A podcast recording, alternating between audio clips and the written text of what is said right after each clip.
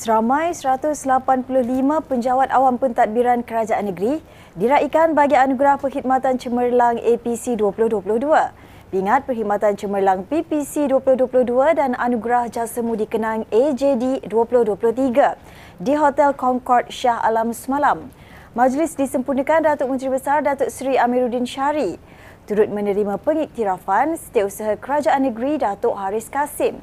Dalam pada itu, Pejabat Setiausaha Perbendaharaan Pejabat Tanah dan Galian serta Suruhanjaya Perkhidmatan Awam merupakan antara 10 jabatan kerajaan negeri Selangor yang menerima anugerah tersebut.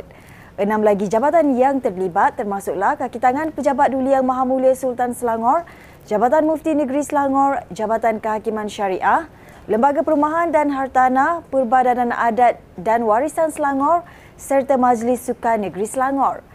Anugerah Perkhidmatan Cemerlang merupakan penghargaan kepada penjawat awam yang memberi perkhidmatan cemerlang.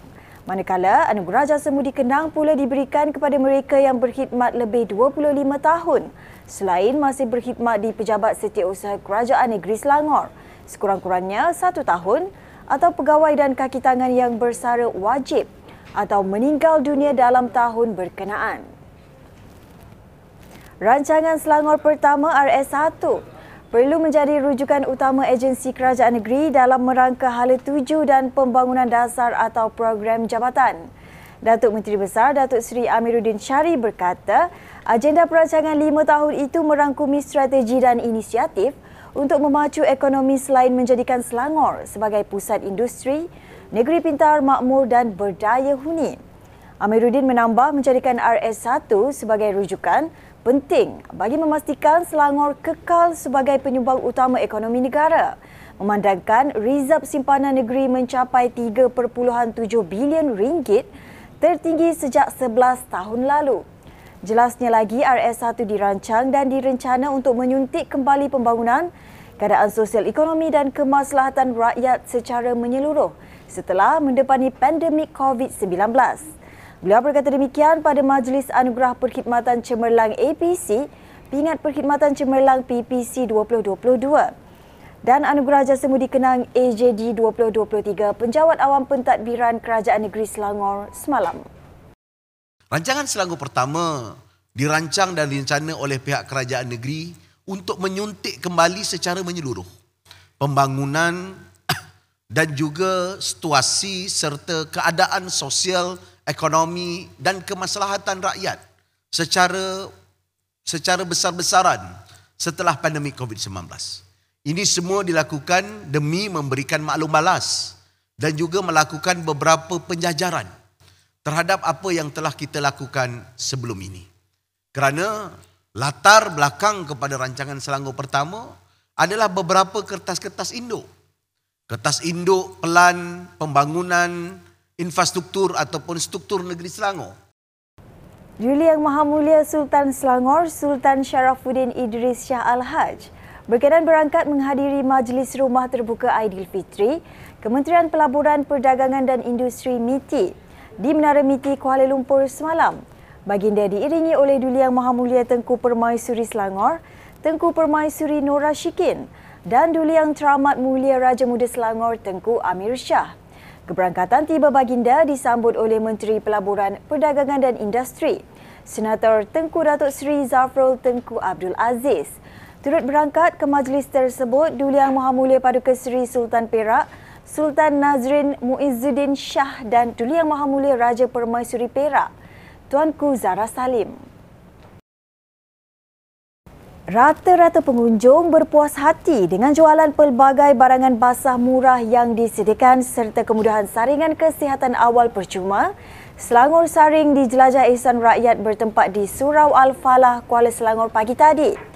Pada masa sama, Koordinator Sukarelawan Kesihatan Komuniti Selangor Suka dan Bukit Melawati Nur Manis Abdul Rahman meluahkan rasa teruja dengan sambutan orang ramai yang nyata peka terhadap tahap kesihatan masing-masing dengan melakukan saringan awal kesihatan dalam JER kali ini. Selain pemeriksaan kesihatan, harga barangan turut menarik minat pengunjung. Antaranya ayam standard RM10 seekor, daging pejal segar RM10 setiap pack, telur grade B RM10 sepapan, ikan kembung RM6 setiap pack, minyak masak 5 kg RM25 dan beras 5 kg RM10. Salah satunya adalah inilah kita buat tim kita untuk cek kesihatan. Kita ada juga buat uh, JSP uh, apa JSP Selangor Saring iaitu uh, kesihatan daripada YB bawah YB uh, juari uh, apa YB Dr Siti Maria uh, dan kesihatan lain lah. Uh, macam kita ada pergi ke rumah-rumah cek kesihatan macam rumah kita ada melawat orang sakit. Uh, dan orang sakit tu kita ada bantuan-bantuan. Sebab kita ada dana kita untuk bantu bantu masyarakat komuniti Selangor. Istimewa lah. Macam mana kenapa istimewa? Eh, Itu jualan murah. Lagipun kalau kat luar kan mahal. Ikan, ayam, daging, beras dengan telur. Kalau uh, sektor tertentu tu berapa kak? RM72. Kalau kat luar macam mana kak? Kalau kalau rasa lebih lah. Lebih dah kan? Lebih. Mungkin cecah seratus Ah, lebih lah kemungkinan lah. Eh, tak ada kemungkinan rasanya memang ya. Memang ya Ah, eh. So memang bagus lah ni kak eh. Ah. Memang akak sebagai first time datang ni memang orang kata memang teruja lah. Kata, Ah, memang tu je lah, memang bagus lah.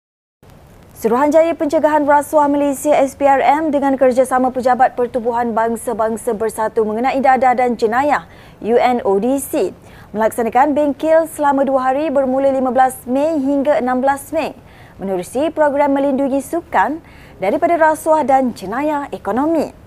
Acara melibatkan lebih 60 wakil entiti pencegah rasuah, Badan Pencegah Jenayah, agensi kerajaan, pertubuhan sukan dan sektor swasta daripada negara anggota Persatuan Negara-Negara Asia Tenggara ASEAN. Bengkel yang berlangsung di Kuala Lumpur itu memberi tumpuan tentang manipulasi pertandingan, pengesanan dan pelaporan rasuah, perjudian dalam sukan, risiko rasuah, tadbir urus sukan, jenayah terancang serta penderaan dalam sukan yang berkaitan dengan pemindahan atlet. Menteri Belia dan Sukan Hana Yu berkata bengkel tersebut memberi peluang kepada negara terlibat untuk mendapat pendedahan pakar pelbagai agensi termasuk agensi penguatkuasaan undang-undang bagi membersihkan industri sukan negara.